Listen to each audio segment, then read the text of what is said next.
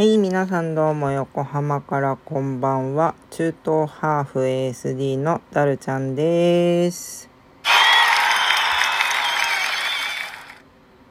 はい。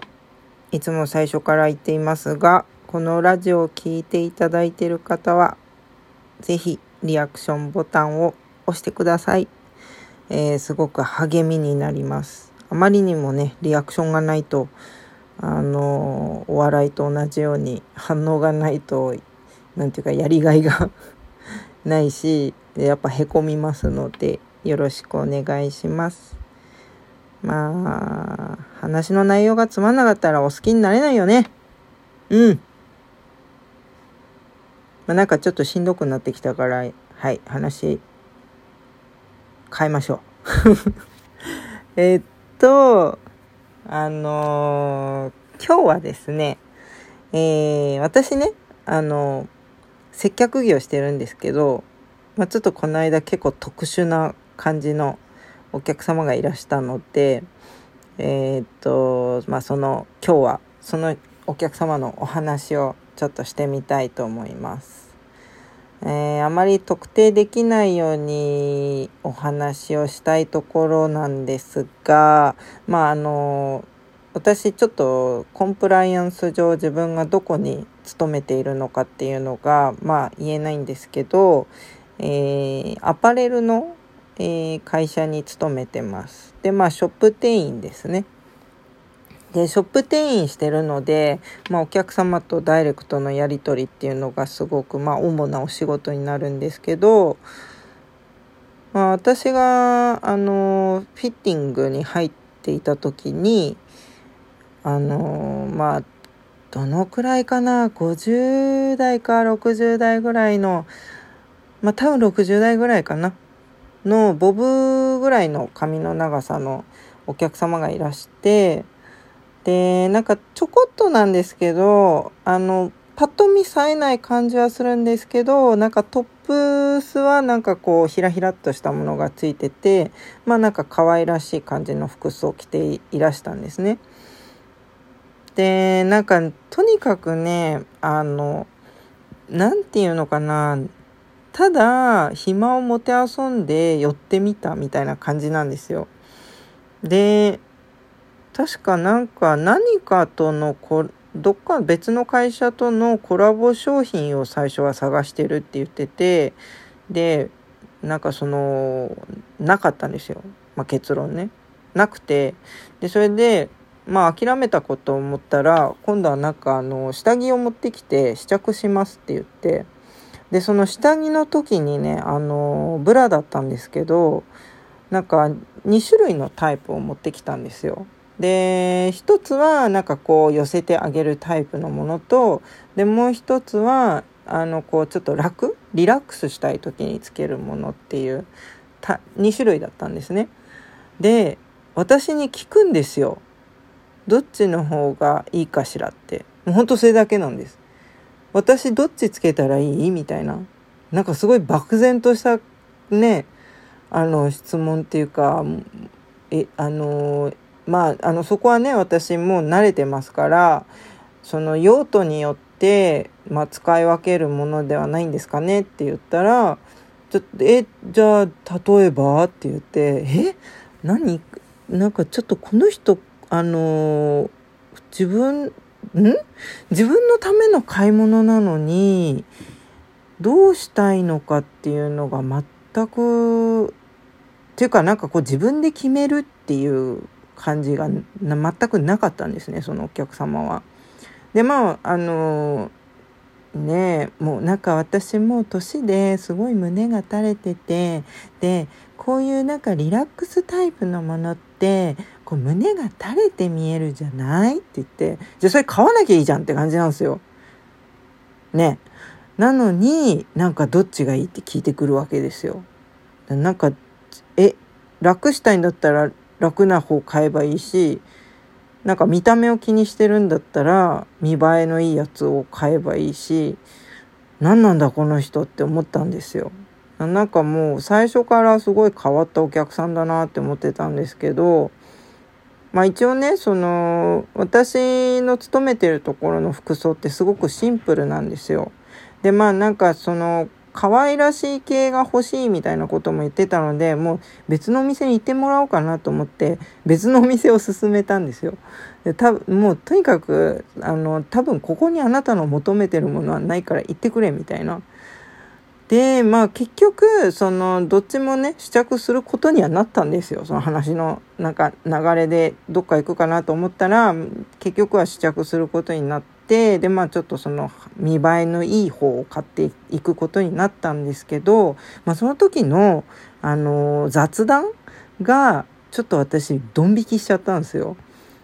なんかねその髪の毛、まあ、結構白髪がすごかったので「もう私この白髪みっともないでしょ」ってでね娘に「染めて」って言われたんだけどうーんどうしようかなじゃあ息子に聞いてみようって思って息子に聞いたら息子がねあの若く見えるから染めたらいいんじゃないって言ってくれたから私美容院に行こうと思ってるのって言ってて「ああそうなんですね。うんなるほど」って言って「やっぱみっともないのは嫌なのかしらね」とか言うから私も「いややっぱね私もお化粧したら息子たちが可愛いって言ってなんかこう何て言うかなこうキラキラした目で見てくれるからまあなんかねそれだったら息子のためにちょっと綺麗にしてもいいかなっていう気になりますよねっていうお話をねこう合わせたんですよ。でそしたらなんかね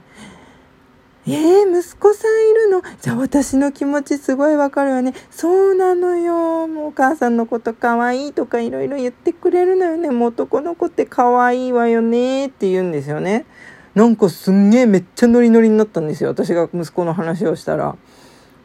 でなんかもう私あんまりにも可愛くってね息子が社会人になった時に社会人になってできた初めての彼女が家に訪ねてきた時もう嫌でドア閉めたんですよとか言って。え？みたいな。でそのちょっと今のその息子さんが、まあ、多分30代ぐらいだと思うんですけどあの結婚してるかどうかもわからないんですけどね。ただなんか嫁姑もう典型になりそうねうちはとか言っててでもう私どう答えたらいいのかわからなくてで「あやっぱねちょっと寂しいですよね」っていう適当に返したらもう寂しいってもんじゃないわよこんななんか私の大事な息子なのにどっかの他人が誰かも知らない他人が私の息子を奪うんだからみたいな。うわーってなってあ今ちょっと旦那がいるんで雑音が入るかもしれないんですけどまあそのねやっぱね私すごいドン引きしましたねなんかまあうちはまだ小さいからわかんないですけどでもなんかその私の私の息子って、まあ、私の息子なんですけど私のものなのにっていうもうそれはっきり言ったんですよね。私そこがもう嫌って思っちゃったんです。もうこの人気持ち悪いって思ってしまってもうあとは多分結構雑にもうあの嫌悪感があまりにもひどかったんですよ。もう吐き気がしちゃうぐらいだったから。だからもう気分が悪いって思ってもう早く切り上げたいって思ってうんもうその後の会話実はよく覚えてないんですよ。でもなんか不満そうな感じでちょっと変えられた感じがするんですけど、まあ、結局はねお買い物してくれたから、まあ、それはありがたいんですけどただうんやっぱその子供をねそうやって所有物みたいに見てる親って私ダメなんですよね。一般的にダメだと思うんですけどでも私こういう親結構多いんじゃないかなって思うんですよ。なんか今結構モラハラする男性って多いじゃないですか。まあ、あの私は女性であって女性の友達が多くてでその周りの女性も結構離婚されてる方が多いですしあのモラハラとかデイビーとか受けてる人もいるんですね。でなんでこんなにもなんか多いのかなって思ったらもし世の中の母親があんな感じだったらこういつまでたってもマイボーイみたいな感じの母親があまりにも一般的だったら男全員っていうかあのねごめんね主語が起きてでも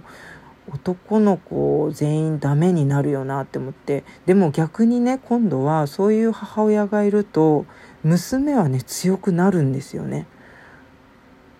ねだなんかねこのアンバランスさを作ってる原因の一つになってるんじゃないのかなって思ったんですよ。まあ、ちょっとねあの突然その雑談から少し社会的な深い話に持っていったんですけどまああの結局はね気持ち悪い客だったっていう話ですよ。はい。あの世の親御さんの皆さん子供はあなたの所有物ではありません子供はいずれ独り立ちする社会の一員になる人間です。他人ですはいなのでちょっと私の息子とか私の娘まあ私の息子私の娘っていうかもう娘でも息子でも私のものって考えると子供をダメにしちゃうと思います本当に。まあそのあの息子さんがダメな人かどうか分かんないですけどね。ただなんかこの現象現代のこの現象モラモラ現象ってなんか結構コネクションがあるんじゃないのかなって思いました。はい。ではもうお時間になりましたので今日はここでおしまいです。ここまでご視聴いただきありがとうございました、えー、またあのぜひリアクションボタンを忘れずに押してください。面白くなくても押してください。はい。では、えー、今日そうですね。他に何も言うことないからこれでおしまいです。また次回。さようなら。バイバーイ。